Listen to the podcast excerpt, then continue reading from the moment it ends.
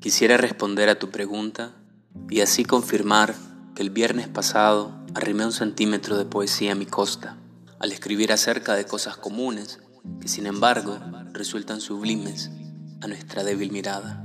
Pero nadie mueve a la poesía.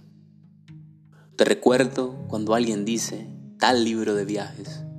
Me parece que gritas mi nombre al mediodía para leer y beber cerveza en el San Juanero.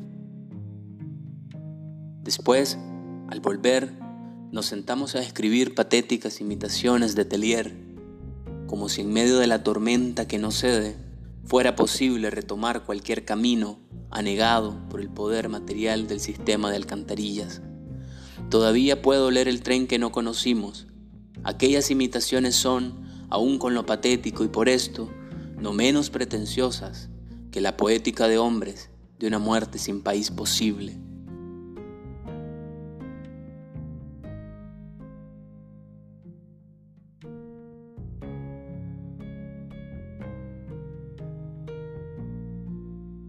Ayer o hace unos años, en la Embajada de México o España, nos veo rodeados de amigos y amigas que nos esperan para volver a casa.